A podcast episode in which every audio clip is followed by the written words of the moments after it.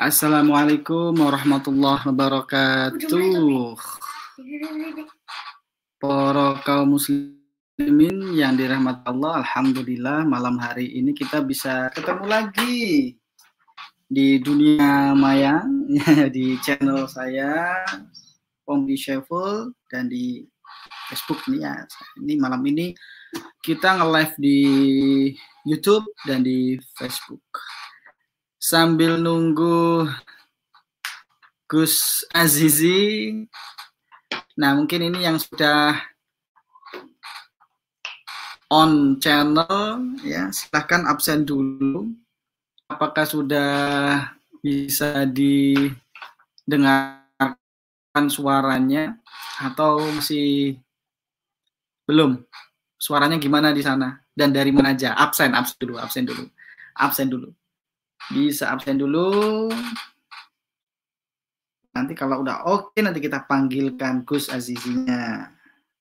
Gimana di sana?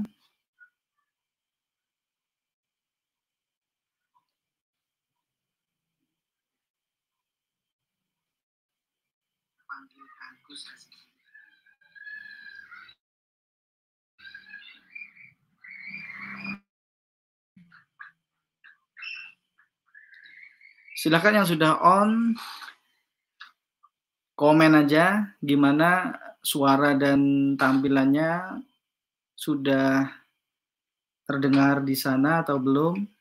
Jangan sampai kalau nanti udah acaranya dimulai, acara intinya dimulai, ngobrolnya dimulai,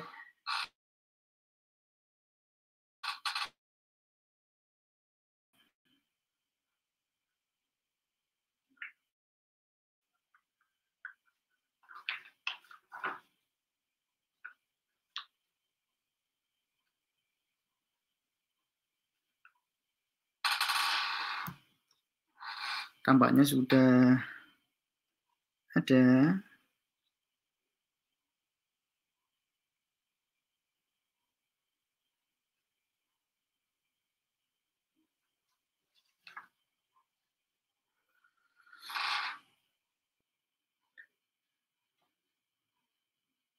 Insya Allah siapa yang sudah on?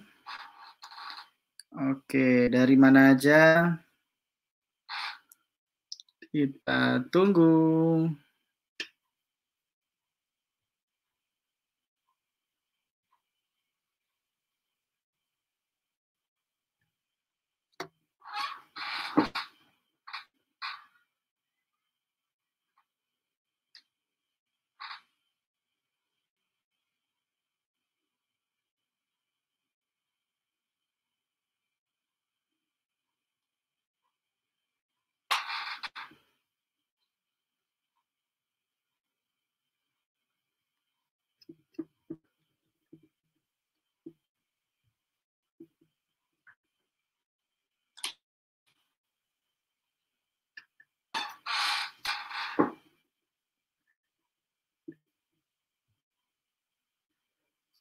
Wah, dari Surabaya. Sudah hadir. Dari Arek Ngalam, Malang. Ini adalah juga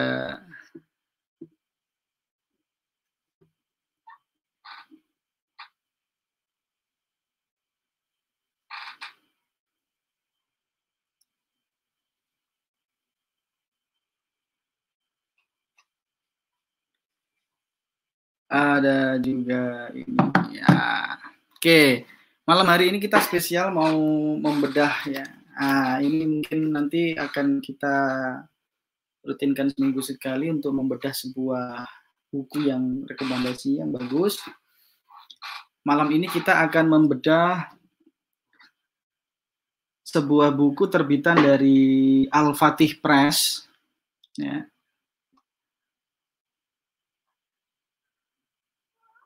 yang berjudul mayoritas ulama hadis eh, mayoritas ulama hadis ahad bukan dalil akidah. Ya, ini bukunya. Ya. Mungkin teman-teman di sana ada yang sudah mempunyai bukunya ini. Buku ini cukup tebal sebenarnya, sekitar 384 ya. Ini ditulis oleh seorang kiai muda ya. Ini lulusan Universitas Negeri Malang kalau nggak salah sastra Arab ya. Salah. Beliau adalah Gus Azizi Fatoni, orang Malang juga. Nah ini kayaknya sudah on.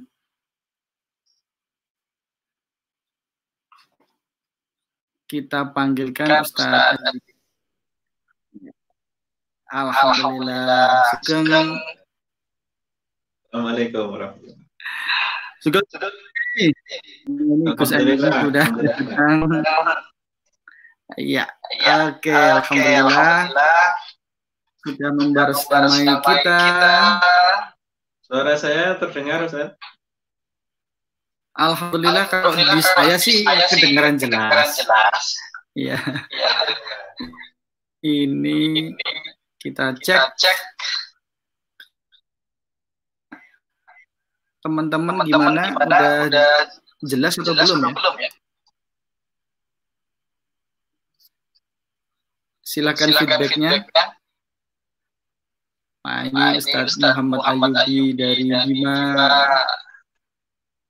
dari, dari Tangerang juga hadir. Oke. Okay. Oh, Ustaz Ayubi.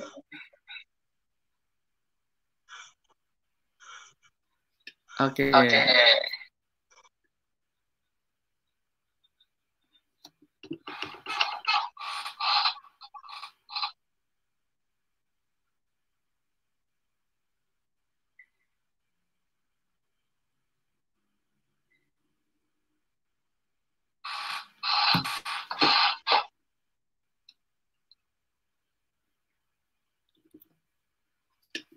Okay. Oke.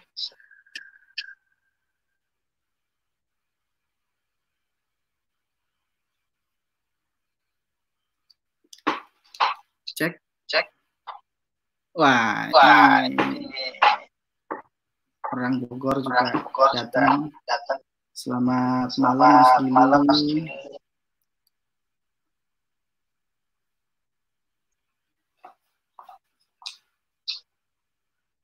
Oke. Oke. Oke.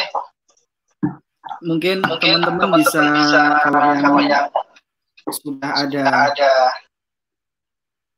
kitabnya, kitabnya ya bukunya, bukunya. Hadis akad bukan dalil akidah. Sebenarnya, sebenarnya ya, apa namanya, apa namanya saya itu, saya itu luar biasa, luar biasa berat ya ya. Menurut dulu banyak sekali, banyak sekali. Uh,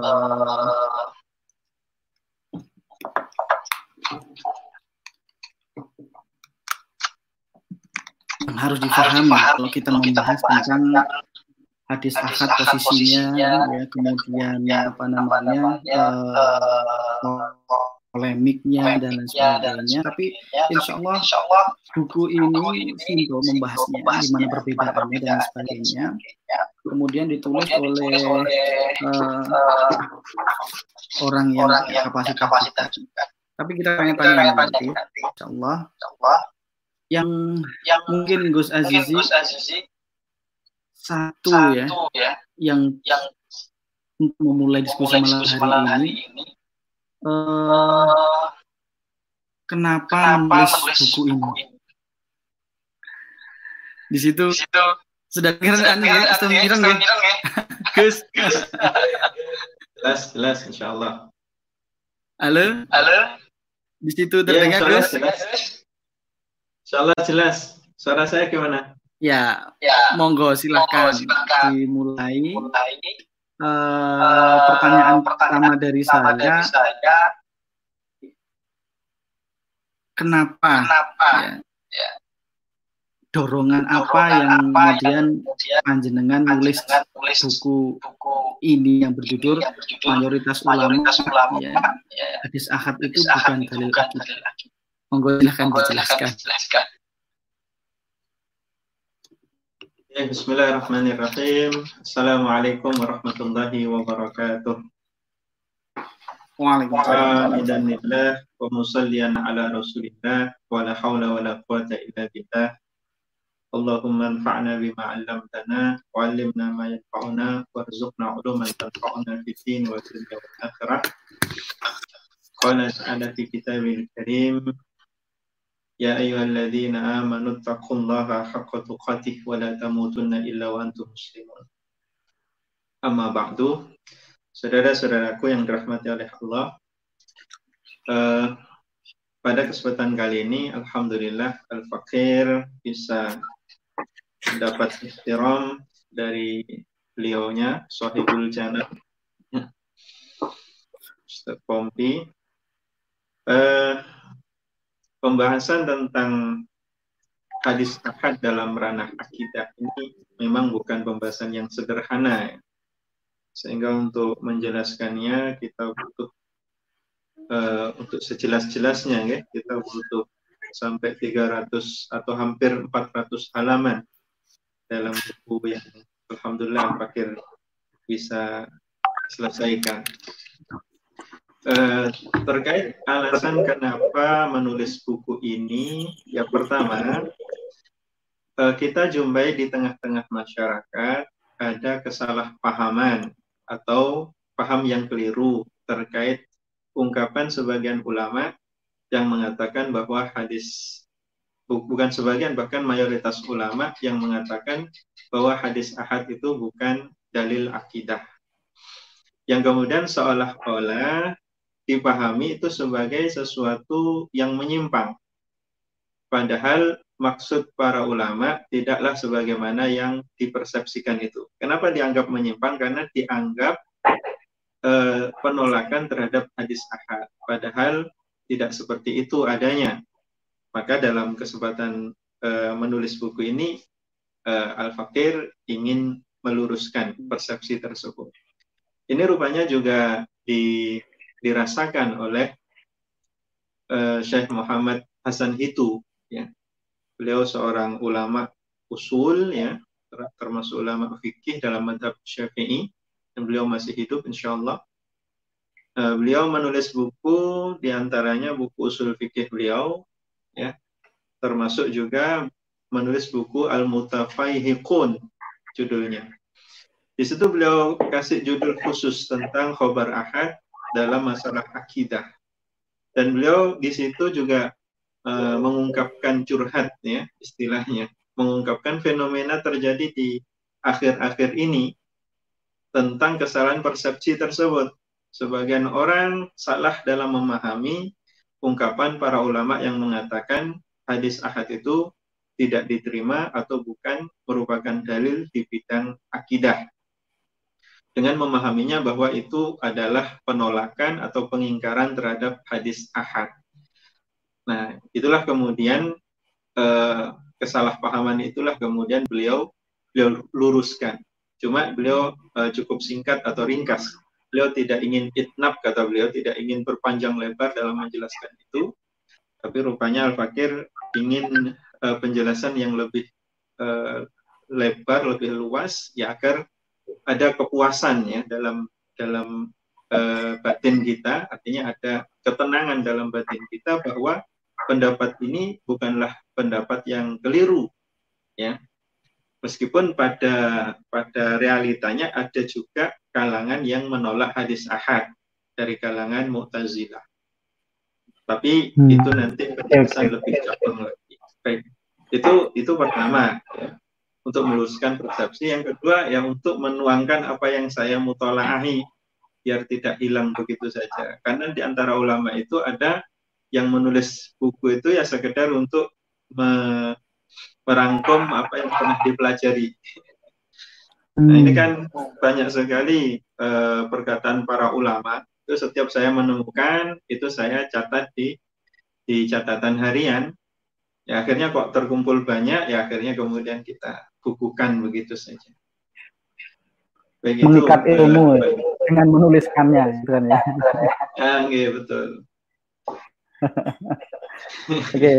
Biar tidak hilang begitu. Jadi, Kalau catatan hilang ya sudah hilanglah tidak bisa dimanfaatkan lagi. Iya. Hmm. Uh, kurang lebih begitu. Ada ada ada, ada, ada feedback ya. Untuk suaranya gimana?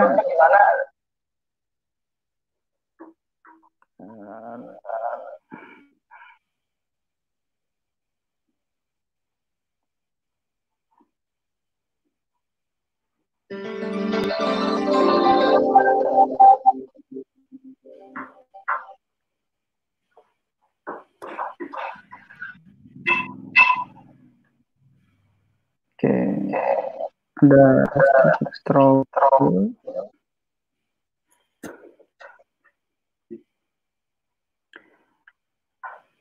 Oke, prosesnya menulis ini berapa bulan atau tahun? Bulan atau tahun, Mas? Ngumpulin yang persisnya saya kurang tahu persisnya.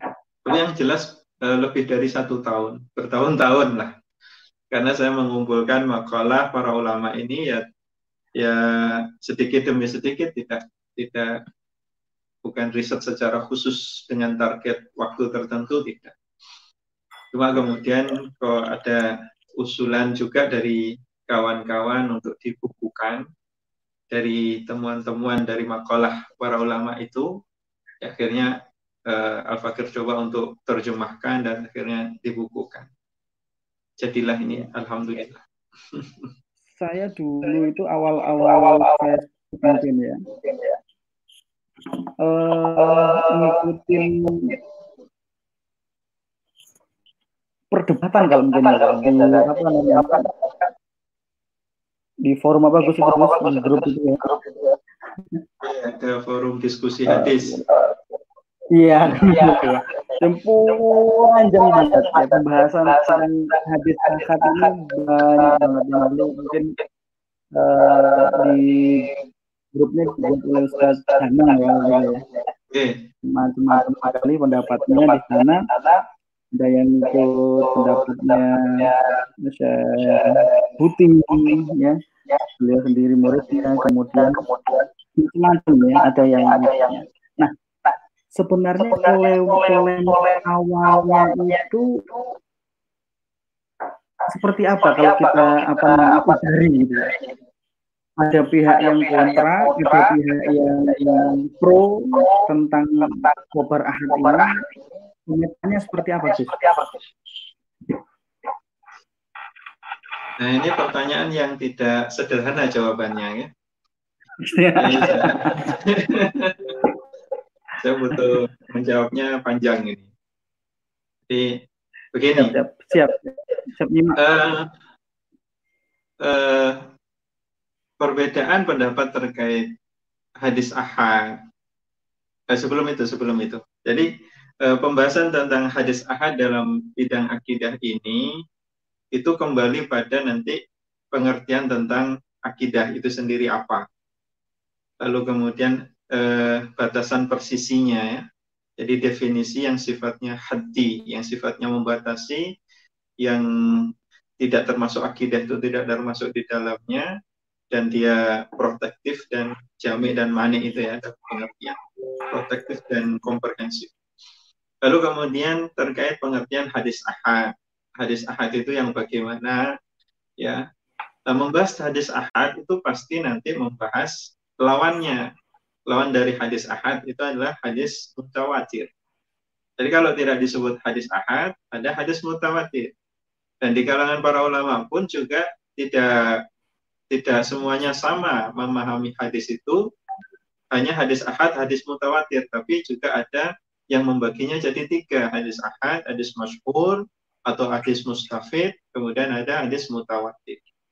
Jadi di situ sendiri juga nanti ada perbedaan pendapat. Yang itu saya urai di dalam buku buku saya ini. Lalu kemudian kaitannya dengan apakah hadis ahad itu menghasilkan keyakinan pasti atau tidak. Nah, di sini juga ada perbedaan pendapat.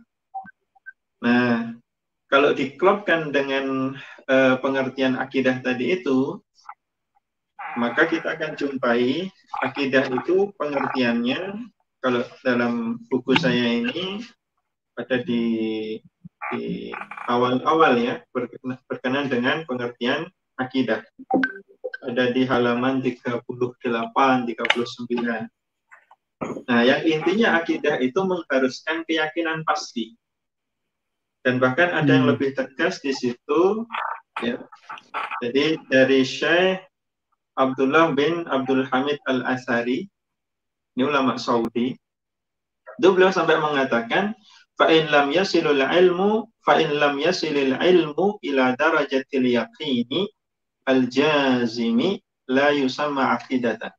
Jadi jika pembenaran atau uh, keyakinan terhadap hadis ahad eh, terhadap akidah itu tidak sampai derajat yakin secara pasti, maka itu tidak tergolong sebagai akidah. Sampai mengatakan artinya akidah itu terbatas pada sesuatu yang diyakini secara pasti. Pembenarannya bulat.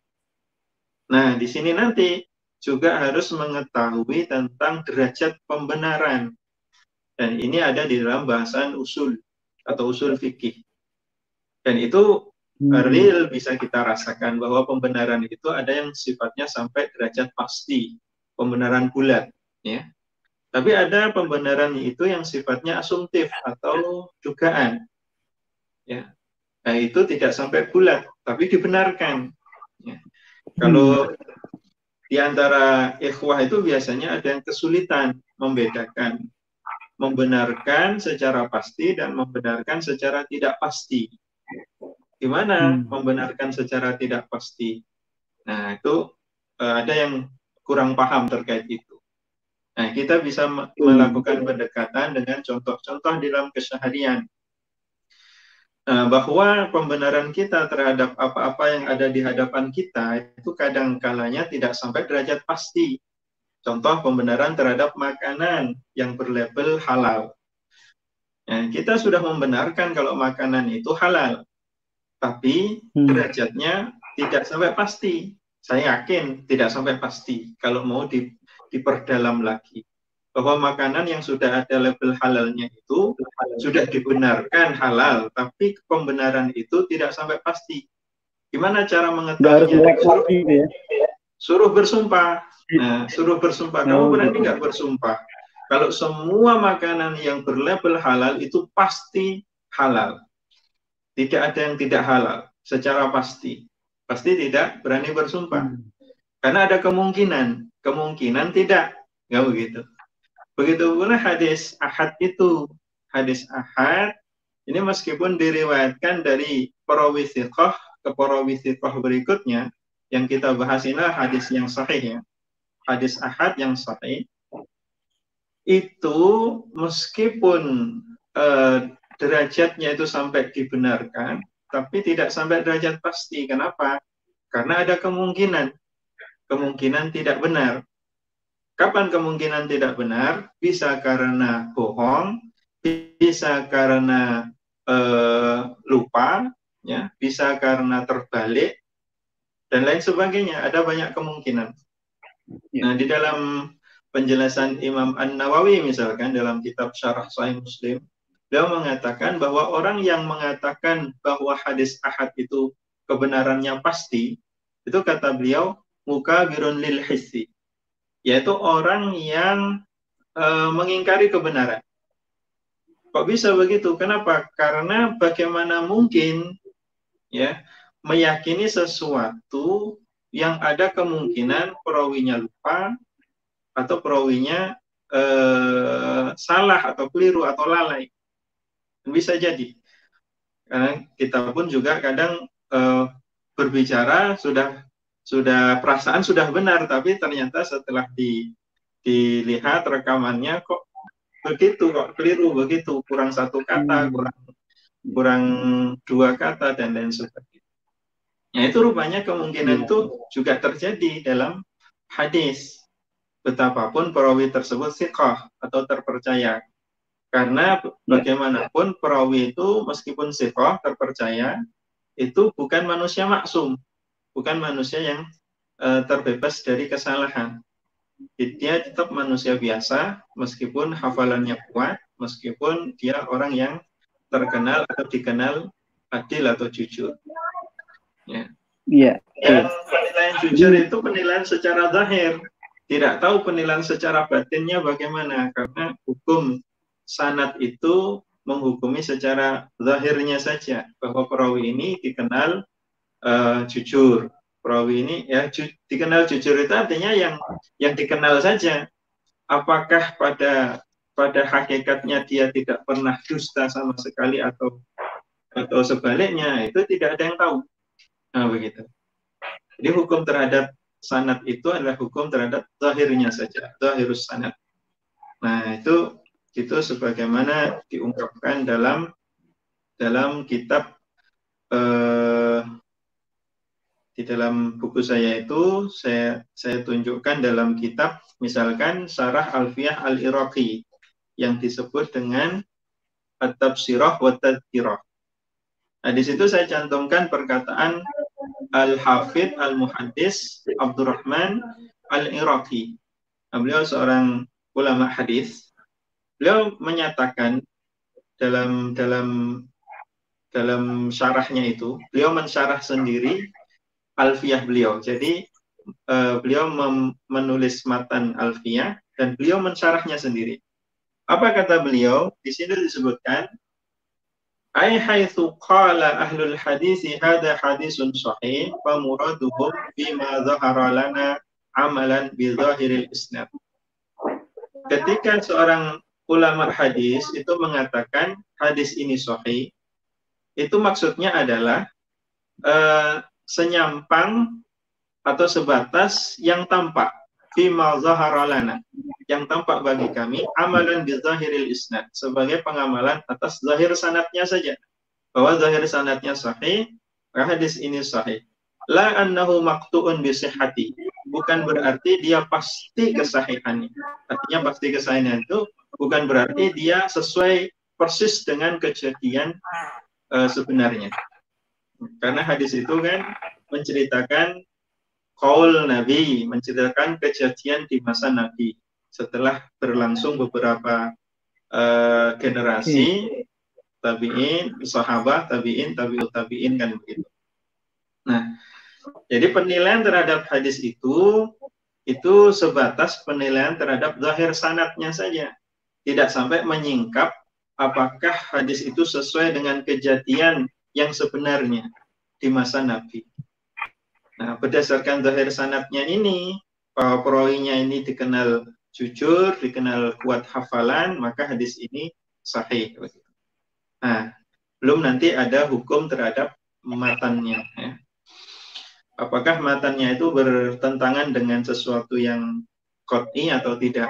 Karena ada kalanya juga hadis itu sahih secara sanatnya, tapi matannya dianggap bermasalah oleh para ulama sehingga kemudian dia dihukumi tidak sahih.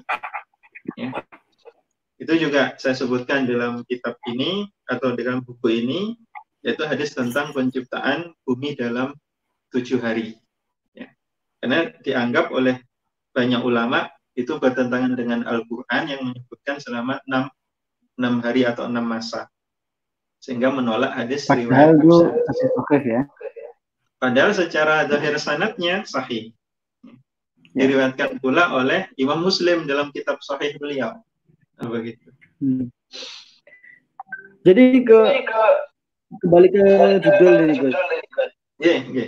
Hadis akad bukan dalil akidah. Ini maksud dari judulnya.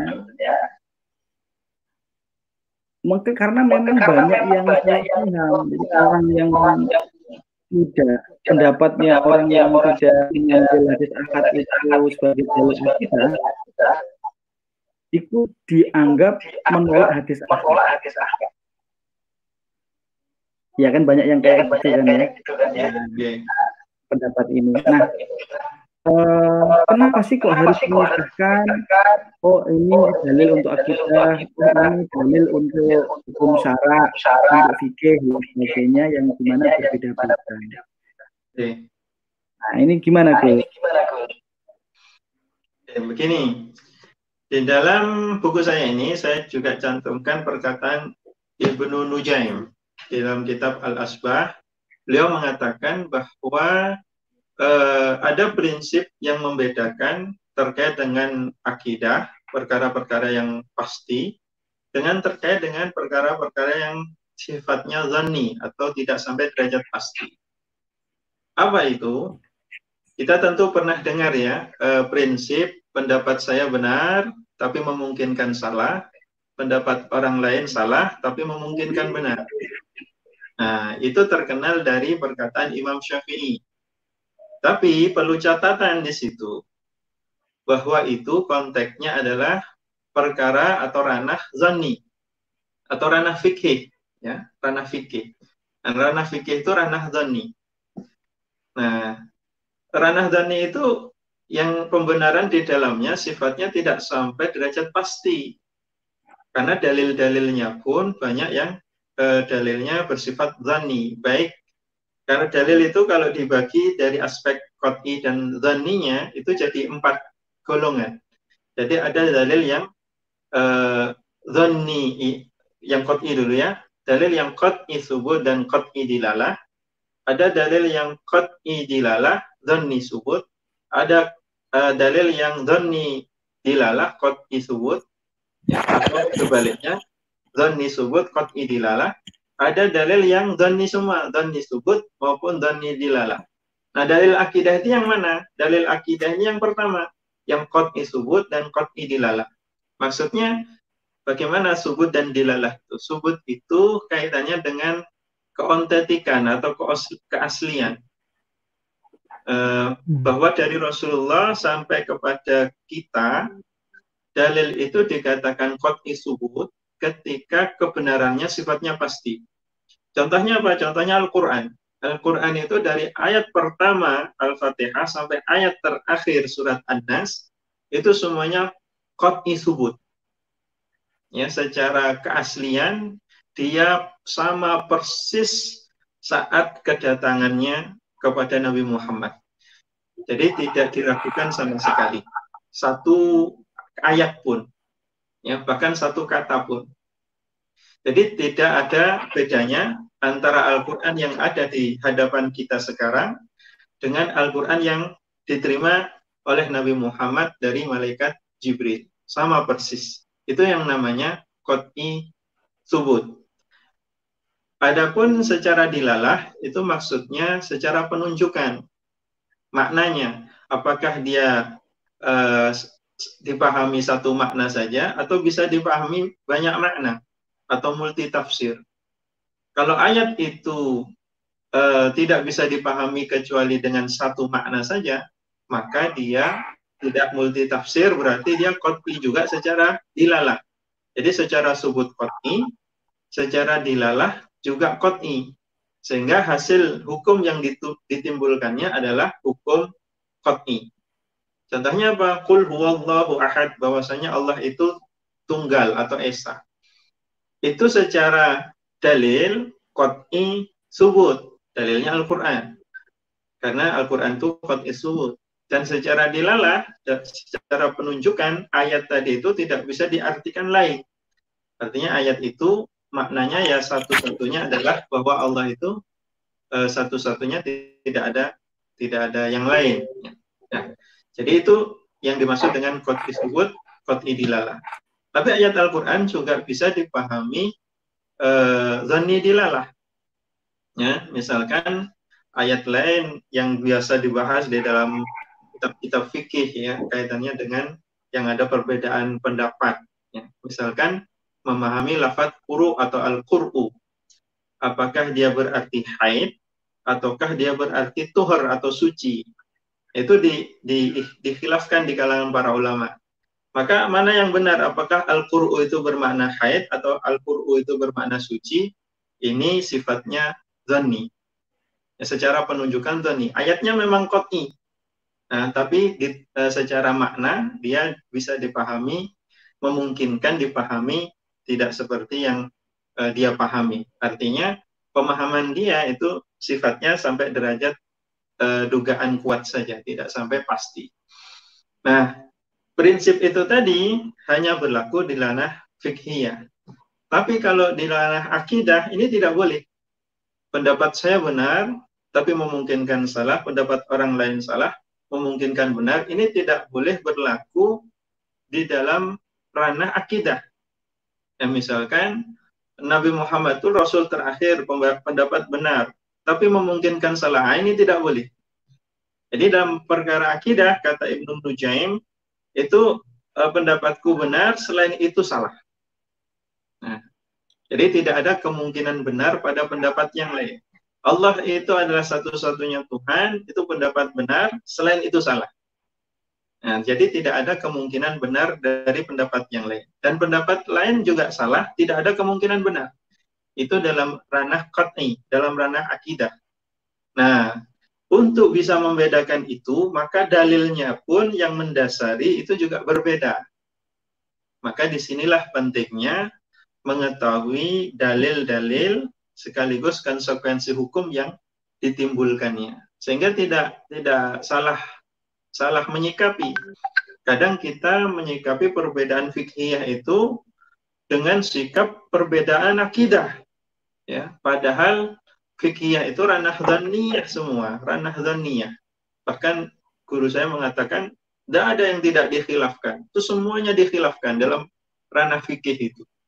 Nah, hingga kemudian eh, eh, pemberlakuannya adalah pemberlakuan ya pendapat saya benar tapi memungkinkan salah, pendapat orang lain salah tapi memungkinkan benar. Itu beranah uh, ranah qat'iyah. Contohnya ya banyak terkait uh, apakah uh, sholat subuh pakai kunut atau tidak, begitu ya. Kunutnya apakah sebelum ruku atau sesudah ruku. Nah, dan lain sebagainya. Jadi itu ranah zaniyah. Ya, ranah zaniyah. Jadi tidak boleh memutlakkan kebenaran dalam dalam ranah zaniyah. Tapi kalau dalam ranah qat'iyah ini uh, harus dimutlakkan kebenarannya. Dampaknya apa nanti dampaknya? Kalau sikap dalam ranah qat'iyah ini dibawa ke dalam ranah zaniyah, kita akan bersikap tasyadud. Jadi sikapnya keras terhadap sesama muslim nanti. Terhadap orang yang tidak semadhab dengan dia dianggap sebagai orang yang beda agama. Nah, ini akan berbahaya terhadap orang yang tidak mau kunut misalkan tidak mau ber, bermakmum kepadanya atau tidak mau bermakmum kepada imam yang kunut misalkan. Nah, ini tidak boleh. Nah, dan sebaliknya e, menggunakan kaidah tadi itu pendapat saya benar memungkinkan salah di ranah qat'iyah, di ranah akidah sehingga mengatakan e, akidah tri tung eh, tri tri apa trinitas itu salah tapi memungkinkan benar. Nah, ini yang menjadi menjadi kacau sehingga dia menjadi liberal misalkan. Nah, jadi kita harus bisa menempatkan porsi eh, ranah qat'iyah dan ranah zaniyah dan itu kita bahas dalilnya. Nah begitu. Ya sebentar. Uh, mungkin apakah kalau yang menggunakan, apa namanya pendapat membolehkan hadis ahad, hadis ahad itu membolehkan perbedaan dalam akidah. Beriban, beriban. Ini masih feedback kayaknya ya. Nah, susah juga ini tadi.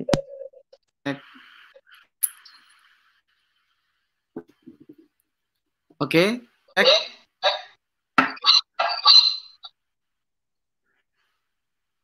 Oke, kalau misalnya kalau ada yang berpendapat, bahwa, bahwa hadis akad dipakai dalil akidah, apakah, apakah itu, itu bu, namanya uh, boleh berbeda dalam hal pendapat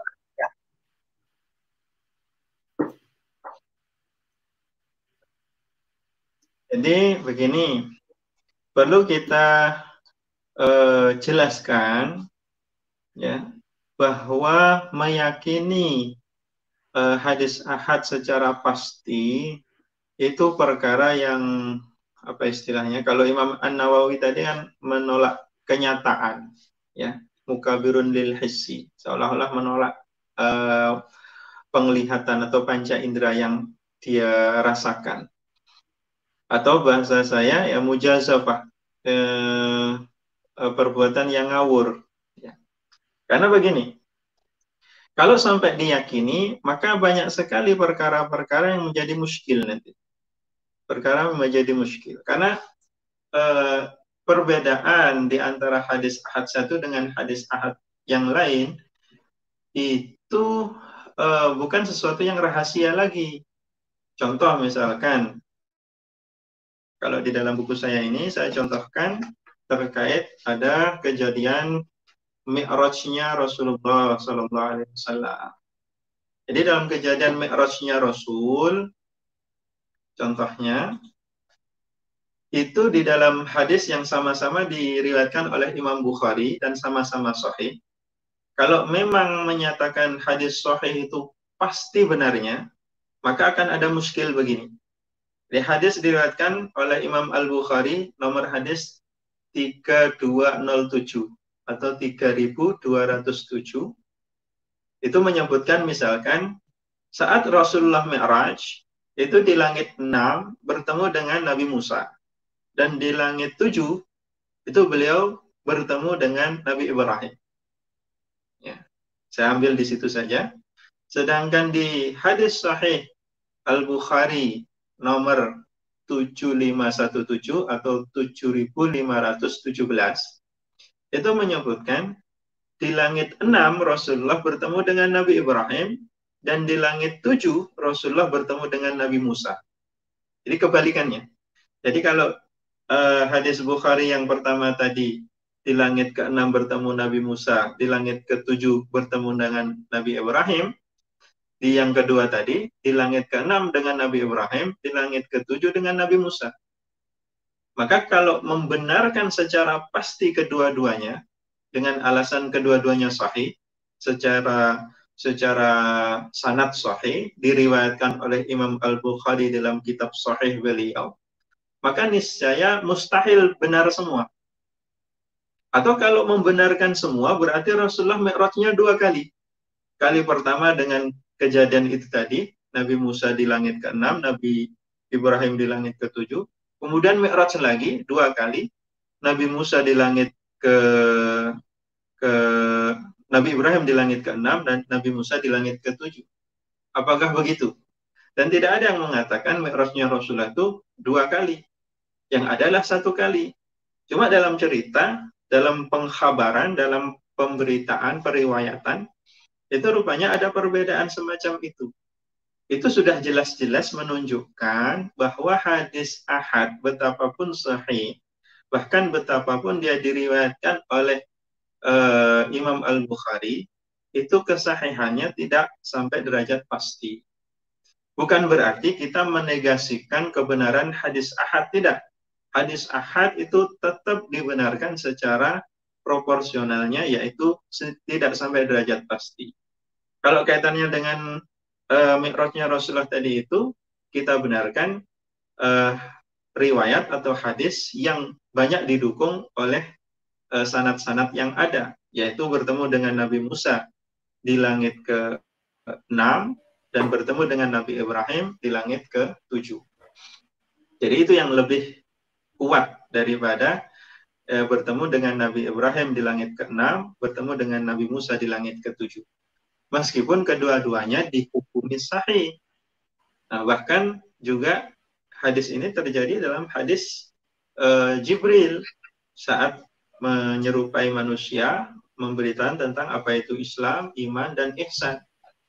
Bahkan dalam periwayatan juga ada perbedaan apakah yang disebutkan Islam dulu baru iman, tapi di riwayat yang lain disebutkan uh, iman dulu baru Islam. Jadi ada riwayat menyebutkan Islam dulu baru iman, ada yang menyebutkan iman dulu baru Islam. Mana yang sesuai dengan uh, yang sebenarnya atau kejadian sebenarnya? Nah ini yang tidak bisa diketahui. Ya. Tapi kita mengambil uh, kalau itu cuma terbalik secara tidak substansinya, tapi juga ada kaitannya dengan substansinya. Apakah haji itu disebutkan atau tidak? Karena dalam riwayat Al Bukhari dalam hadis Jibril itu tidak menyebutkan ketika menjelaskan tentang Islam itu tidak menyebutkan haji. Ya. Lalu kemudian dijelaskan oleh oleh Imam Ibnu Hajar ya. Dan justru itu menunjukkan bahwa ada ada kemungkinan lupa. Kata Imam Ibnu Hajar dalam kitab Fathul Bari, haji itu eh, menurut riwayat-riwayat yang lain, riwayat Muslim misalkan yang biasa digunakan untuk menjelaskan rukun iman dan rukun Islam itu, yaitu riwayat Muslim hadis nomor 8. Dia menyebutkan bahwa rukun Islam itu uh, salah satunya adalah haji. Sedangkan tidak disebutkannya haji di dalam riwayat Al-Bukhari, rubama kata beliau, bisa jadi karena zahala au nasia. Jadi e, perawinya bisa jadi lalai atau lupa. Nah, itu sekaligus hmm. mengkonfirmasi bahwa hadis derajat okay. Bukhari pun itu masih memungkinkan untuk adanya kesalahan. Kesalahan bukan berarti salah secara maknanya tapi juga bisa kurang maknanya kurang itu tadi di yang seharusnya lima disebutkan empat misalkan seperti rukun Islam tadi itu yang tidak menyebutkan haji jadi itu uh, sekaligus menunjukkan bahwa apa yang dikatakan Imam An Nawawi tadi itu ya itulah realita hadis ahad bahwa kebenarannya itu tidak sampai derajat pasti. Cuman lalu kemudian ada pembahasan lain hadis-hadis ahad yang itu memberitakan tentang akidah dan itu terwakili oleh Al-Qur'an ya sudah kebenarannya berarti kebenaran pasti. Misalkan hadis yang menceritakan tentang uh, surga, neraka, menceritakan tentang hari kiamat, ya, menceritakan tentang malaikat dan lain sebagainya ya berarti dia kebenarannya pasti bukan karena hadis ahadnya itu tetapi juga, eh, tetapi dikonfirmasi oleh dalil yang lebih kuat lagi yaitu Al-Qur'anul Karim. Bahkan bisa saya katakan bahwa akidah itu sebetulnya sudah terwakili oleh Al-Qur'an itu sendiri. Karena di luar itu itu pembahasannya nanti pembahasan sifatnya furuk di luar pemberitaan dari Al-Qur'an itu. Baik, begitu. Oke. Okay. Jadi saya tegasin bahwa kalau misalnya mengambil pendapat kebolehan apa namanya uh, hadis akad itu dijadikan dalil akidah, nanti, nanti akan, akan uh, saling kontradiktif, gitu ya. Gitu ya. Jadi misalnya, misalnya dicontohkan dari hadis uh, dua-duanya soheh ini bisa jadi salah satunya kafir. kafir. Yeah. Jadi membawa membawa uh, konsep akidah di ranah dunia. Jadi hadis ahad ini ranah dunia, ya ranah dunia. Ketika akidah ini konsepnya tadi bahwa pendapatku pasti benar yang lain salah, ini dibawa ke ranah dunia ini ya akibatnya nanti uh, adanya takfir atau pengkafiran itu tadi ya sepadahal ya, para ulama ya jumhurul ulama itu tidak memperlakukan takfir di dalam pengingkaran hadis ahad ini. Nah, di kesimpulan di dalam buku ini saya cantumkan faidah dari penjelasan uh, Syekh Muhammad Hasan itu di dalam kitab usul beliau. Jadi di akhir sekali sebelum faedah dari Syekh Said Ramadan Al-Buti. Nah, saya cantumkan terkait al-aqidah wa khabarul wahid. Jadi akidah dan khabar wahid itu bagaimana? Beliau menjelaskan secara ringkas dan padat di sini. Nah, bahwa e, menurut jumhurul ulama bahwa hadis ahad itu tidak digunakan dalam akidah itu bukan berarti bahwa mereka menolak atau mengingkari hadis ahad. Ya. Akan tetapi dikarenakan ya, istilah yang khusus di kalangan mereka berkenaan dengan akidah. Bahwa akidah itu perkara yang qat'i, sedangkan hadis ahad itu faedahnya adalah faedah zonni. Nah, sehingga kalau tidak masuk akidah lalu masuk ke mana hadis ahad yang menjelaskan tentang uh, perkara yang gaib ya perkara yang sifatnya sam'iyat ya berita-berita masa depan misalkan tentang dajjal tentang Imam Mahdi ya, begitu ya dan lain-lain termasuk tentang adab kubur masuknya ke mana nanti masuknya ke furu ya bukan kepada akidah. Akidah itu bahasa lainnya adalah usuluddin. Ya, sedangkan furu itu nanti eh, bahasanya di kalangan para ulama ada yang mengistilahkan dengan furu'ud diyanah. Jadi cabang dari usuluddin. Ya, terkait saja, terkait dengan usuluddin. Tapi dia tidak termasuk usuluddin. Jadi pembenarannya ya, itu, terkait sama ini, Gus. Pertanyaannya. Ya tentang istiwa dan sebagainya.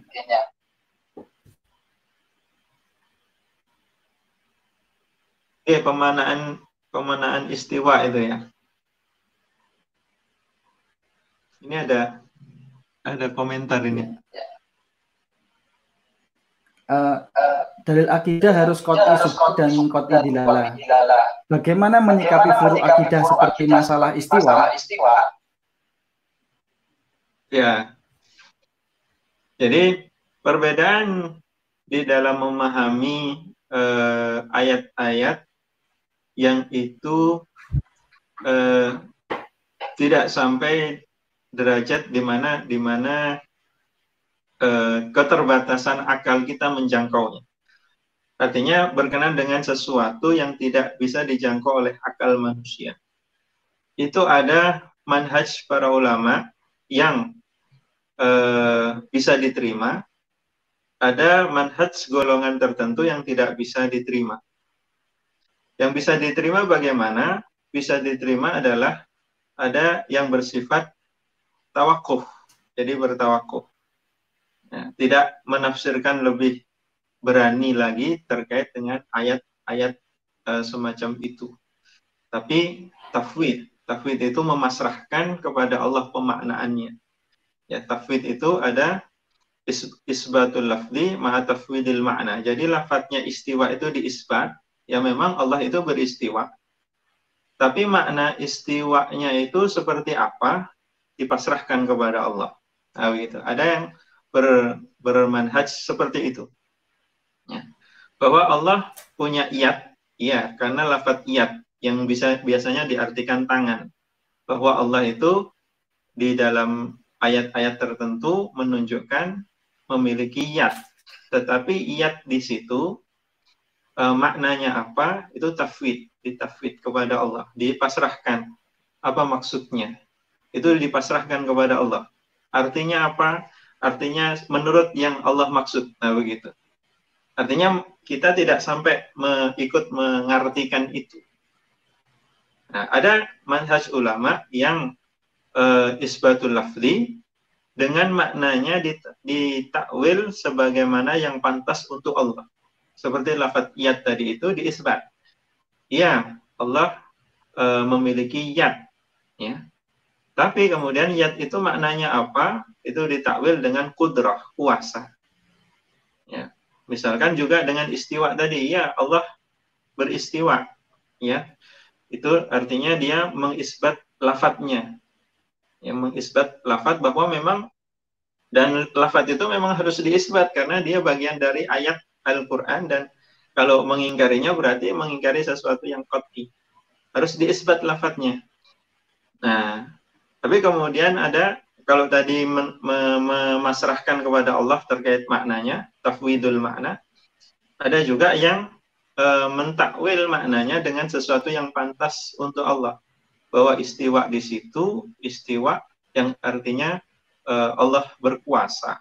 Allah uh, me menciptakan aras itu bukan untuk diduduki, tetapi Allah menciptakan aras untuk menunjukkan betapa agungnya Allah Subhanahu wa taala. Jadi apa yang pantas untuk Allah?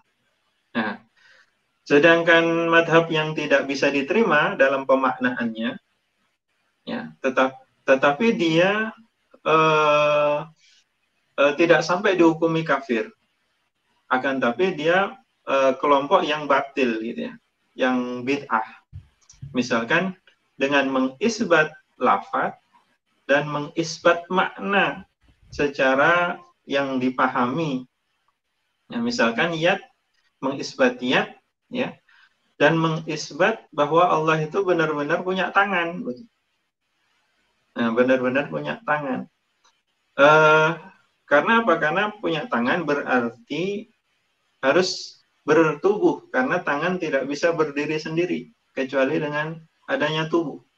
Maka disebutlah eh, kelompok tersebut dengan kelompok mujassimah yang mengatakan bahwa Allah itu berjisim atau bertubuh atau berbadan.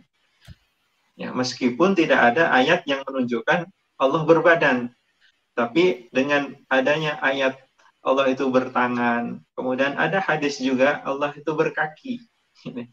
Nah, sehingga kemudian tangan dan kaki tidak mungkin berpencar, kan begitu. Kalau dalam pemahaman mujassimah ini ya harus ada tubuhnya. Jadi Allah itu bertubuh, bertangan, berkaki begitu. Nah, ini yang disebut oleh para ulama sebagai kelompok mujassimah. Ini yang tidak diterima karena telah berani menye menyerupakan uh, apa Allah Subhanahu wa taala dengan makhluknya. Karena adanya tangan, adanya jisim, adanya kaki itu hanya ada pada makhluk. Terkait Allah Subhanahu wa taala bagaimana memberitakan itu? Ya, maknanya yang benar adalah yang sesuai dengan Allah maksud begitu saja. Itu yang selamat ya. Jadi sesuai dengan apa yang Allah maksud. Jadi diisbat saja lafadznya karena memang ayat Al-Qur'an tapi secara pemaknaan ya menurut Allah sajalah nah, begitu. Itu namanya isbatul lafzi ma'a tafwidil makna. Dan ini bukan mu'attalah, bukan bukan berarti me, mengingkari sifat Allah bukan. Jadi e, mereka yang berpaham mujassimah itu menyebut yang semacam itu berpaham mu'attalah atau mu'attilah ya mu'attil yang yang menafikan sifat Allah menafikan sifat Allah bertangan misalkan. Tidak mu'attilah kenapa? Karena kita memasrahkan makna yat tersebut kepada Allah. Kalau makna, maknanya ternyata memang tangan, ya tidak salah begitu. Karena kita memasrahkan makna itu kepada Allah, bukan mu'attilah. Baik, jadi semacam itu per, per, per pembahasan terkait dengan eh, apa ayat-ayat seperti istiwa atau seperti iat dan lain sebagainya lebih selamatnya ya karena itu tidak terjangkau oleh akal manusia ya adanya adalah taslim terhadap lafadznya terkait pemaknaannya kita pasrahkan kepada Allah atau di ayat di, di yang diterima lagi adalah sebagian ulama menafsirkan atau memaknainya dengan sesuatu yang pantas untuk Allah Subhanahu wa taala. Jadi begitu. Maha suci yeah. Allah atas apa yang disifatkan oleh orang-orang yang menyimpang. Jadi mungkin saya simpulkan Gus. Jadi ada akidah itu yang yang apa namanya harus sama, ada yang furuk. Ada yang furuk. Yeah. Jadi akidah yang itu semua sama, tapi furuk akidah ini yang kemudian ada perbedaan-perbedaan. Di mana perbedaannya itu ada yang sampai menyimpang, ada yang tidak sampai menyimpang. Jadi ini yang harus dipahami eh, misalkan kalau tadi itu ada yang sampai menyimpang ya. eh, se seperti pemaknaan eh, sifat-sifat Allah tadi itu. Tapi ada yang tidak sampai menyimpang kaitannya dengan sesuatu yang memang memang itu zanni juga. Di kalangan sahabat pun terjadi itu. Contohnya apa? Contohnya saat Rasulullah Mi'raj itu tidak semua sahabat mengakui bahwa yang Mi'raj itu ruhnya Rasulullah sekaligus jasadnya. Ada yang cuma mengakui bahwa yang Mi'raj itu hanya uh, ruhnya saja. Di antaranya adalah Siti Aisyah radhiyallahu anha, kemudian juga ada uh, Muawiyah bin Abi Sufyan. Jadi uh, yang terkenal ada ada dua sahabat ini paling tidak ya, mungkin ada yang lainnya, Allah alam. Nah, ini yang tidak mengakui Rasulullah itu mi'raj sekaligus jasadnya. Artinya uh, meyakini atau membenarkan, tidak sampai meyakini barangkali ya, membenarkan bahwa Rasulullah itu mi'rajnya uh, hanya rohnya saja. Ya, sedangkan jasadnya di uh, bahkan oleh Siti Aisyah itu dianggap ya jasad beliau ada di rumah begitu. Nah, sedangkan beliau adalah istri Nabi. Sedangkan jumhur sahabat, jadi mayoritas sahabat menganggap Rasulullah itu mi'raj ya ruhan wa jasad dan ruh sekaligus jasadnya. Nah, karena kalau ruh saja tidak ada aspek mukjizatnya di situ. Tidak ada aspek keanehan. Sedangkan dianggap aneh, dianggap ajaib, mukjizat ya. Ketika Mi'raj, Isra Mi'raj itu dilakukan ruhan wa jasadan, ruh sekaligus jasadnya. Dan itu pendapat yang lebih benar. Tapi tidak kemudian menganggap Siti Aisyah dan Muawiyah ini sesat, tidak begitu. Karena ini ranahnya tidak sampai ranah uh, sesat atau tidak sesat. Wallahu a'lam. Pertanyaan berikutnya. Pertanyaan berikutnya. Oke, monggo. Bagaimana mentakwil yang benar seharusnya terkait dengan hadis ahad yang bercerita tentang akidah seperti kata yat ya, tersebut agar selamat dari kelemahan akal kita. Baik. Jadi kalau di dalam uh, hadis ahad itu dijumpai kata ar-rijal. Jadi kalau panjenengan cek di dalam hadis itu ada mungkin saya tunjukkan hadisnya ya.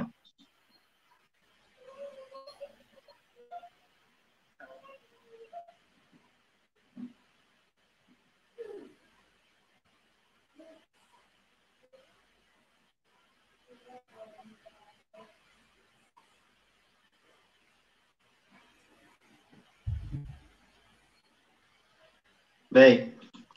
Jadi hadis diriwayatkan oleh uh, Imam Al Bukhari. Ya. Rasulullah bersabda, "Yulqa fin nari wa taqulu hal min mazid hatta yad'a qadamahu wa taqulu qad qad." Akan dilemparkan ke dalam neraka itu para penghuni neraka ya, Eh, dan neraka itu senantiasa mengatakan hal min mazid, hal min mazid.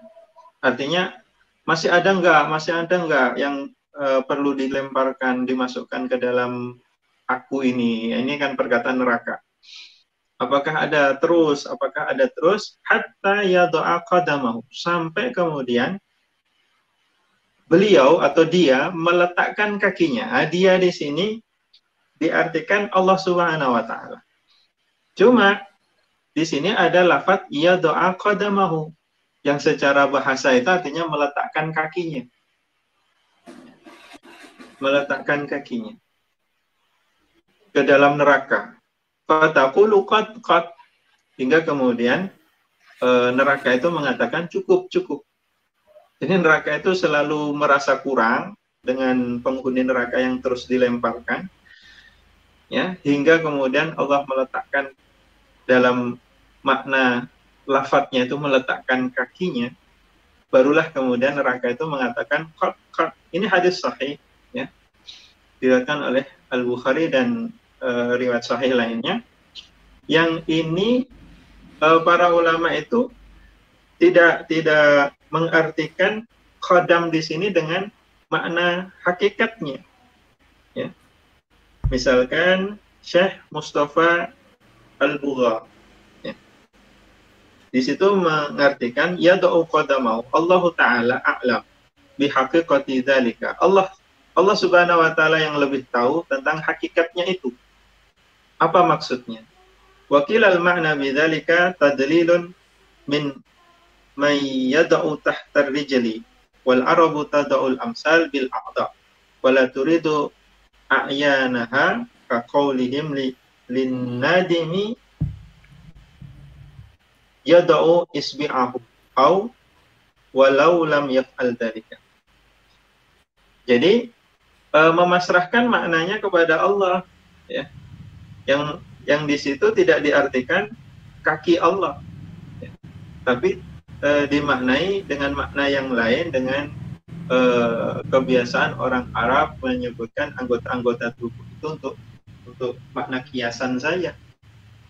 Jadi tidak dimaknai dengan makna e, lafadznya. Jadi itulah rupanya yang yang yang dipilih oleh para ulama antara antara dua ini yang yang selamat yaitu uh, pertama adalah uh, memasrahkan maknanya kepada Allah apa yang dimaksud kodam di situ yang jelas sampai uh, Allah Subhanahu Wa Taala meletakkan kodamnya uh, kodam di situ apakah dimak uh, bermakna kodam kaki seperti yang kita miliki atau tidak uh, itu tidak tidak perlu di dijangkau ke sana ya. jadi cukup memasrahkan kodam itu apa yang Allah maksud dengan kodam. Yang jelas dengan diletakkan kodam itu kemudian neraka ini mengatakan cukup cukup gitu. Ini di antara contohnya ya. Ya bagaimana memaknai ayat kalau tadi ayat ini hadis tidak ada dalam ayat Al-Quran berkenaan dengan kaki. Ini hadis ya pemaknanya seperti tadi hadis ini di, diakui saja kesahihannya karena memang hadis riwayat Al Bukhari riwayatnya sahih ya dibenarkan tapi secara pemaknaan tadi ya e, di tafwid tafwidul makna. Kita pasrahkan kepada yeah. Allah maksud maksud kodam di situ apa? Mungkin di pertanyaan berikutnya Nih, silahkan bedanya iman sama yakin. Bedanya iman sama yakin. Nah, jadi kalau yakin itu adalah derajat pembenaran. Jadi derajat pembenaran bahwa dia adalah tasdiqul jazim al-mutabiq lil waqi'an dalil.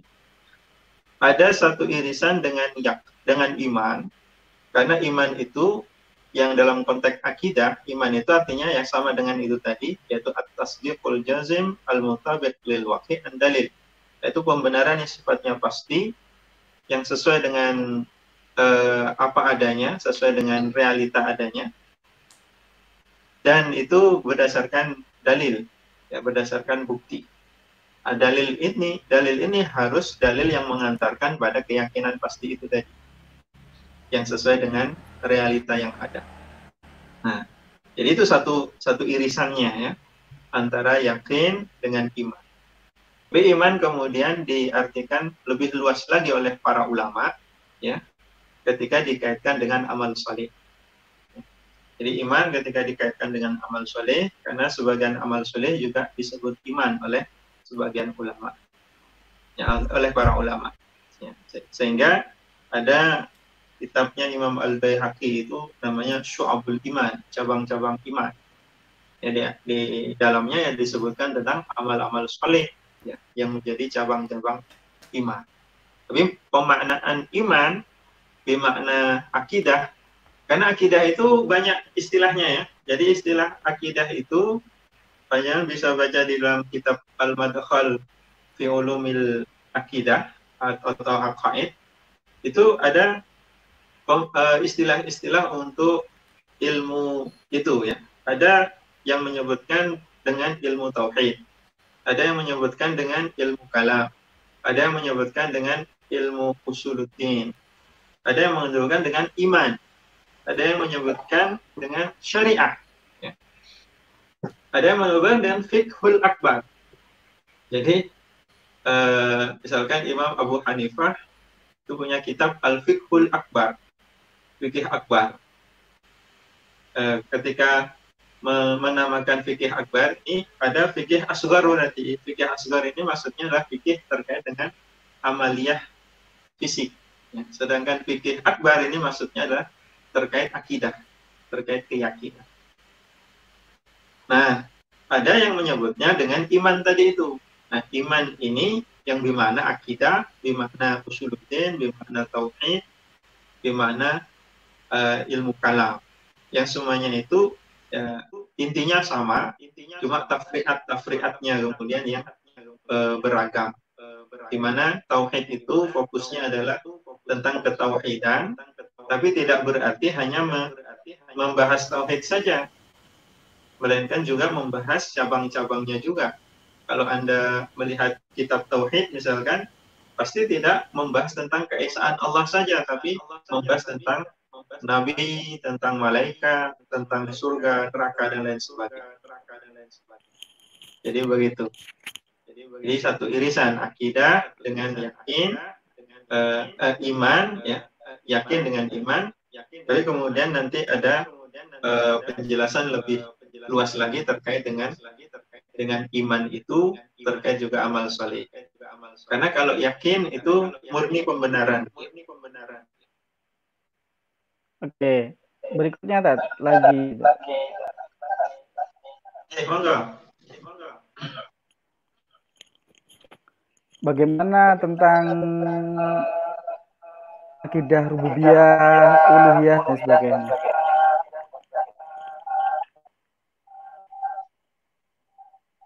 Ya. ya.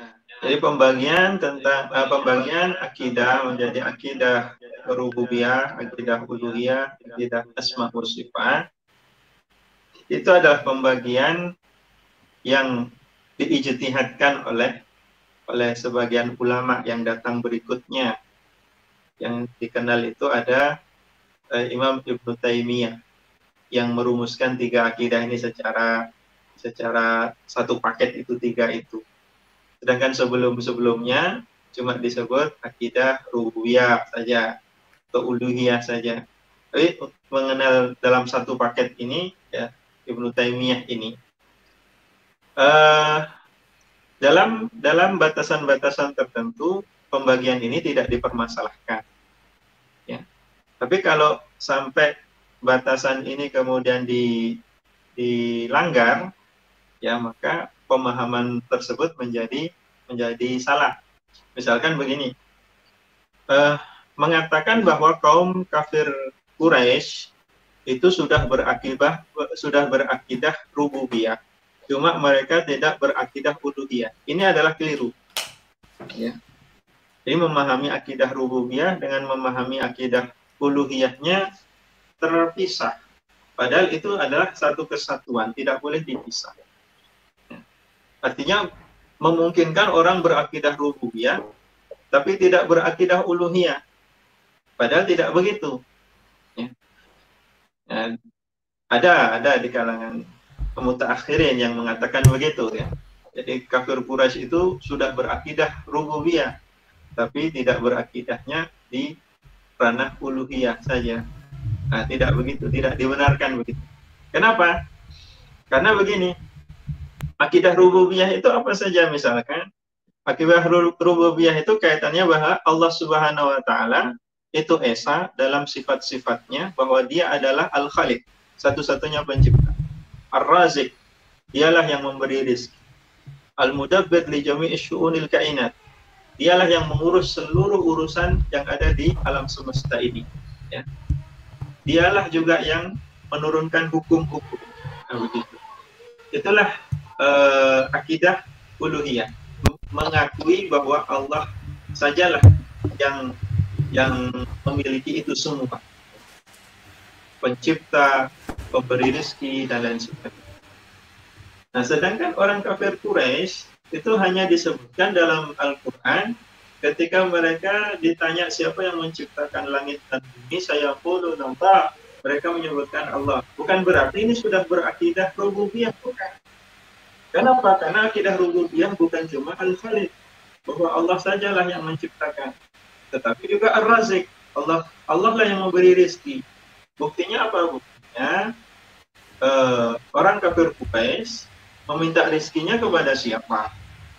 Kan tidak kepada Allah, tapi kepada sesembahan-sesembahan selain Allah Subhanahu wa taala. Berarti mereka tidak tidak bisa dikatakan bertauhid uluhiyah. Karena antara tauhid uh, tidak bisa dikatakan bertauhid rububiyah. Karena antara tauhid rububiyah dengan tauhid uluhiyah ini satu kesatuan. Allah pemberi rezeki, ini tauhid rububiyah satu-satunya zat yang memberi rizki. Nah, ibadah berdoa meminta rizki ini adalah kepada satu-satunya yaitu Allah tauhid uh, uluhiyah yang kaitannya dengan rububiyah tadi itu sehingga tidak bisa di, dipisahkan jadi itu batasan-batasan yang tidak di, dilanggar bagi uh, yang me, yang mengikuti pembagian tauhid menjadi uluhiyah rububiyah tauhid asma sifat jadi bagi hmm. Okay, okay.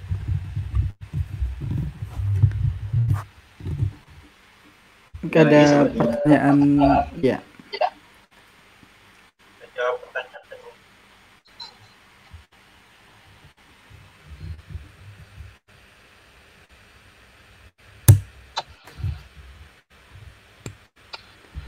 Ya. Ya. Apakah hadis akad tentang beberapa khalifah Imam Mahdi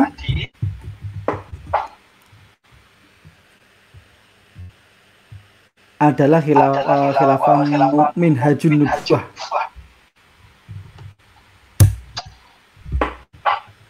Ya. Bagaimana pendapat Ustaz hadis ahad tentang adanya beberapa khalifah sebelum hadirnya Imam Mahdi. Nah, begini. Uh, saudara-saudaraku yang dirahmati oleh Allah Subhanahu wa taala, uh, hadis riwayat Imam Ahmad itu hadis ahad ya, bahwa dan hadis itu sahih. Ya, ada yang mengatakan tidak sahih itu hanya orang-orang yang akal-akalan saja di kalangan uh, yang bukan ahli hadis yang mengatakan yang mensahihkan justru ahli hadis. Yang mensahihkan ada di antaranya Imam Al-Haythami, ya, itu seorang ahli hadis, ya. juga Imam Al-Iraqi, juga ahli hadis. Jadi keduanya mengatakan hadis tersebut sahih. Nah, kalau sahih berarti kita benarkan karena tidak sampai derajat mutawatir, Tadi pembenarannya tidak sampai derajat pasti. Tapi hadis itu diper, diperkuat atau didukung dengan banyak riwayat-riwayat yang lain ya, yang mengangkat derajatnya tidak sekedar sahih saja, tapi uh, sampai derajat masyhur, sahih masyhur ya, atau sahih mustafid.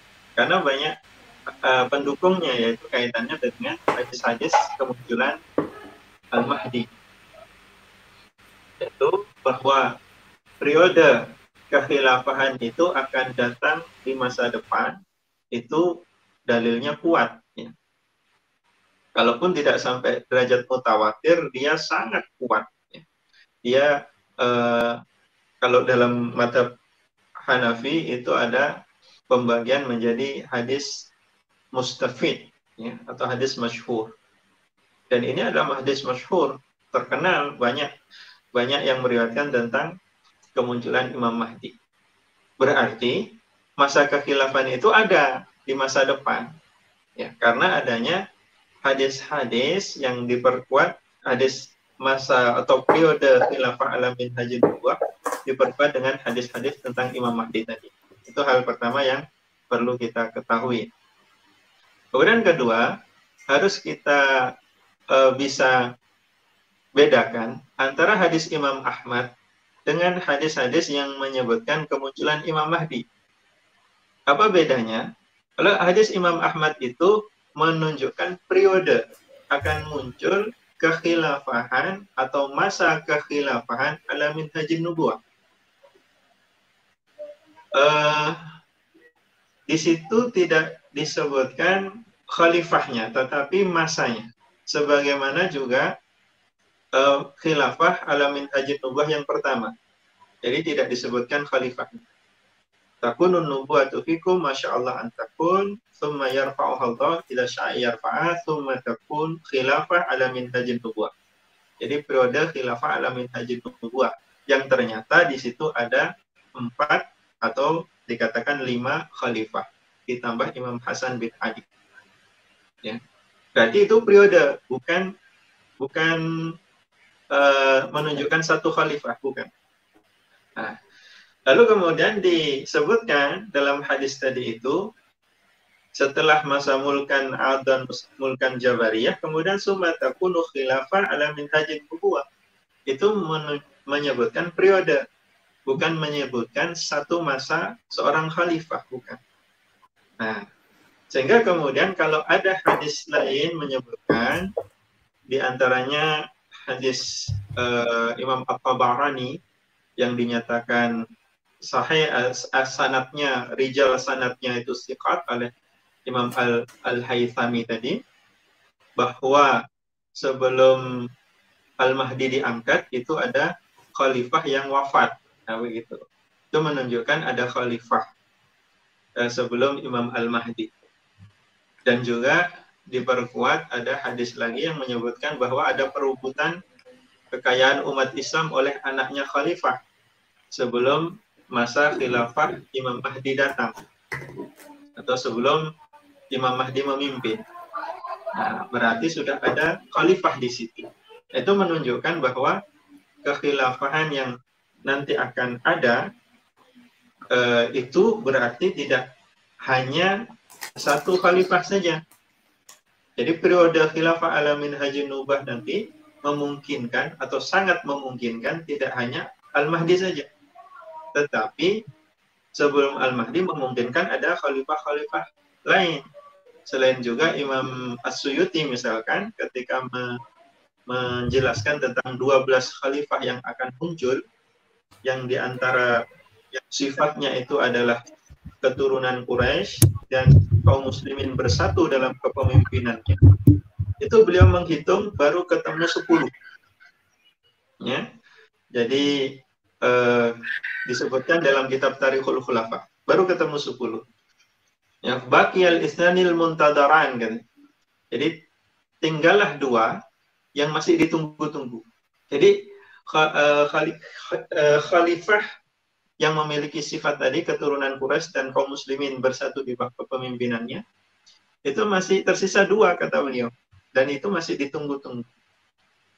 Yang salah satunya yang terakhir itu adalah Al-Mahdi. Itu itu menunjukkan berarti memungkinkan sebelum Al-Mahdi itu uh, ada khalifah sebelum. Dan itu sudah khilafah alamin hajin nubuah. Karena khilafah alamin hajin nubuah tadi itu adalah khilafah masalah uh, khilafah sebelum Al-Mahdi ini terjadi seperti tadi pembunuhan karena khalifahnya mati kemudian perebutan harta oleh anaknya khalifah. Itu tidak menunjukkan bahwa khilafah ini berarti bukan alamin haji nubuah bukan. Karena kematian khalifah tidak menunjukkan uh, bahwa khilafah itu tidak berdasarkan minhaj nubuah bukankah Umar bin Khattab juga terbunuh bukankah Ali bin Abi Thalib dan Utsman bin Affan juga terbunuh nah, dan itu tidak me menjadikan status khilafah alamin haji nubuahnya menjadi Eh, terciderai tidak. Itu kaitannya dengan hal yang lain. Ya, khilafahnya alamin hajin nubu artinya menegakkan apa yang seharusnya ditegakkan. Masalah nanti ada pergolakan di di luar uh, apa penerapan oleh khalifah tersebut, maka itu perkara yang lain. Masalah nanti ada pembunuhan terhadap khalifah sebagaimana terjadi di masa Utsman bin Affan atau di masa Ali bin Abi Thalib atau bahkan sebelumnya di masa Umar bin Khattab ya itu adanya pembunuhan itu bukan berarti khilafahnya tidak alamin haji nubuah ya selama khilafah itu menerapkan e, apa yang Rasulullah e, contohkan lalu kemudian apa yang sudah dicontohkan pula oleh al khulafa rasyidun berdasarkan hadis alaikum bisunnati wa sunnatil khulafa'ir rasyidin al-mahdiyyin. Ya, kalian harus menetapi sunnahku dan sunnah yang telah diterapkan oleh al-khulafa'ur rasyidun. Itu kaitannya dengan imarah kepemimpinan. Nah, maka itu sudah disebut dengan khilafah ala minhajin nubuwah. Tidak harus makmur khilafah ala minhajin nubuwah ini. Ya. Kemakmurannya bisa jadi diperoleh saat puncaknya yaitu ketika dipimpin oleh Imam Al-Mahdi. persiapan untuk memimpinnya Imam Al-Mahdi pada puncak kejayaannya bisa bisa jadi berdarah-darah hingga khalifahnya meninggal atau wafat atau terbunuh bahkan. Wallahu a'lam. Oke. Ah ini ada pertanyaan terakhir.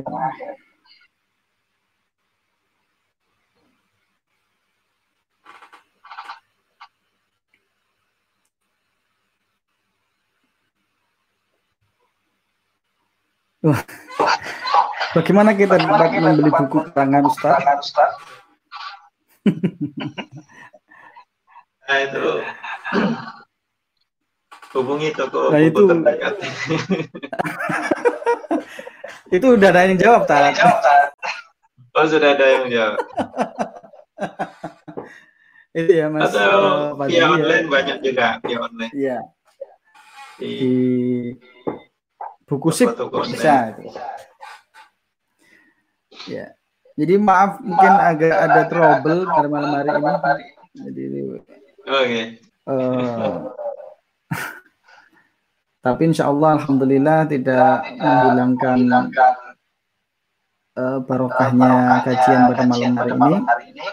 Semoga tidak terulang lagi insya Allah. Insya Allah. Matur suwun yang sangat sangat kepada Gus Azizi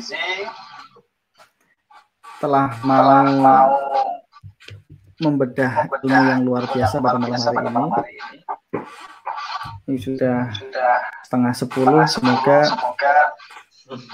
ilmu yang dibagikan bermanfaat dan barokah jariahnya. Terima kasih juga yang bersabar sampai malam hari ini mengikuti perbincangan kita. Uh, semoga, il, waktunya bermanfaat. Kita, aja. kita tutup saja dengan doa Subhanallah. Atur suwun Ustaz Azizi. Assalamualaikum.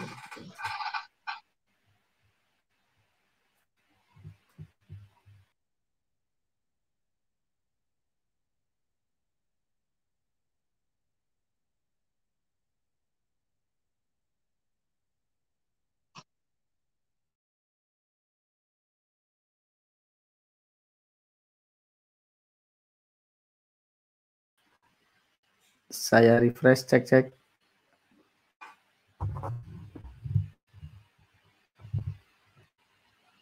Oke.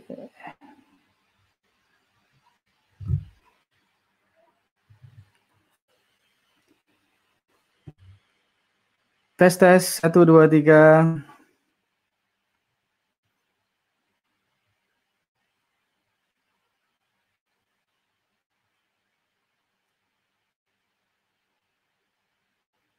Cek cek.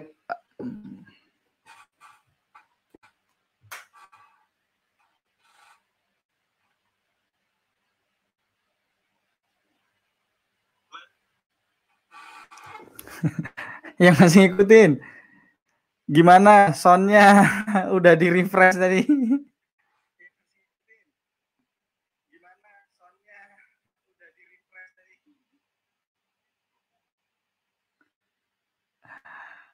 Masya Allah. Ternyata mungkin Ustadz Azizi tadi ya yang apa namanya begitu kita masukkan ke broadcast studio jadi feedback. Nah ini malah ketika Ustadz Azizi sudah keluar malah aman. Masya Allah. sudah bagus tapi udah selesai ya. Kajian malam hari ini. Nggak ada yang isi. Oke. Terima kasih Mas Ngaji Subuh Mas Rahmat Hidayat Mas Bengkulu Beriman.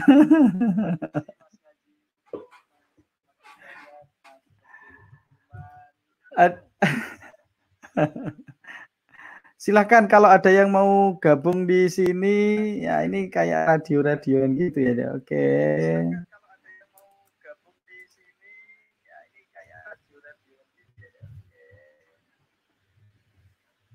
Klik aja di situ.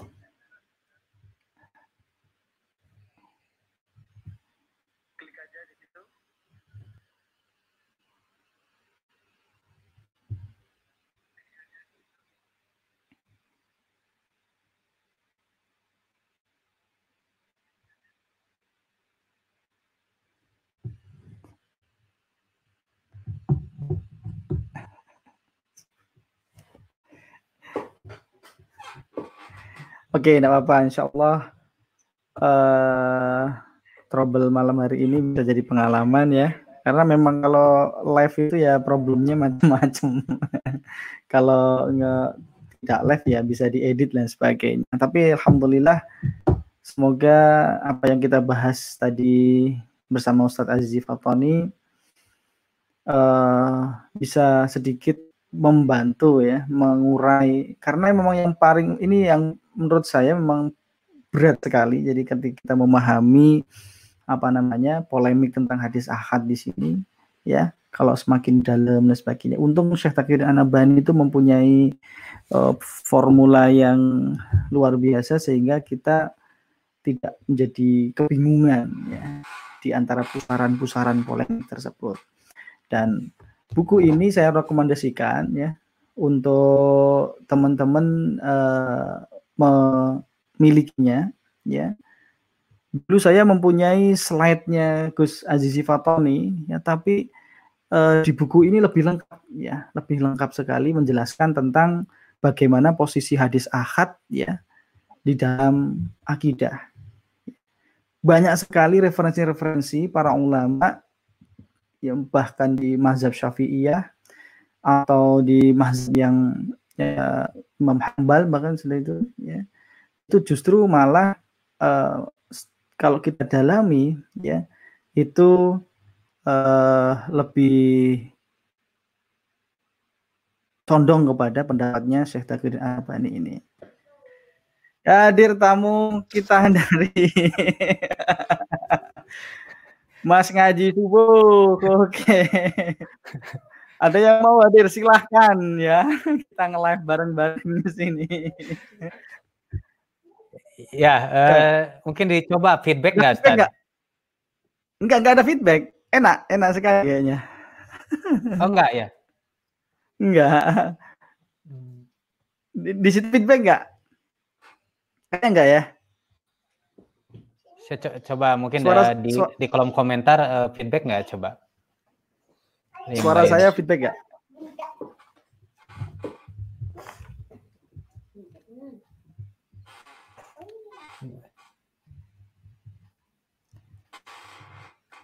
Bahaya nih kalau feedback ini mic-mic baru nih.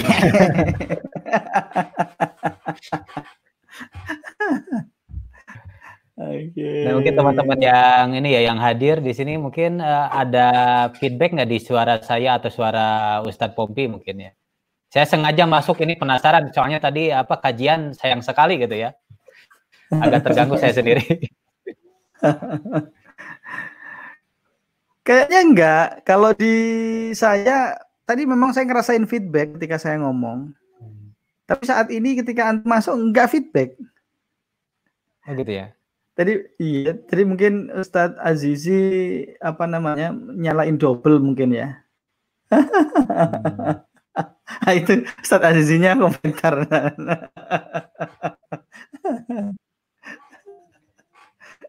ya, ini pada penasaran Ustadz Azizi, uh, kok tadi ada feedback dan sebagainya. Tapi enggak apa-apa ya. oh betul ya, ini okay. uh, eh, enggak yang suara saya Ustadz? Enggak, enggak ada feedback. Enggak oh iya betul, betul. Aman berarti ya. Iya. Ya, insya Allah. Ya, mudah-mudahan, ya, mudah-mudahan lancar uh, okay. Ustadz Pompi. Ke depannya saya menanti terus, insya Allah apa streamingnya. Ya, ya. Oke, oke. Oke. Ya, tapi khusus channel saya ini memang macam-macam ya. Isinya gado-gado nanti bisa ada marketingnya, ada digital marketing, ada sejarahnya, sama sakofah dan beberapa buku. Ya nanti mungkin kalau yang di ngaji subuh nggak ada kan marketing bisnis dan sebagainya nah, nanti bisa apa namanya uh, menyimak di channel saya oke terima kasih semuanya alhamdulillah ya akan saya akhiri broadcast pada malam hari ini. Alhamdulillahirabbil alamin. Assalamualaikum warahmatullahi wabarakatuh.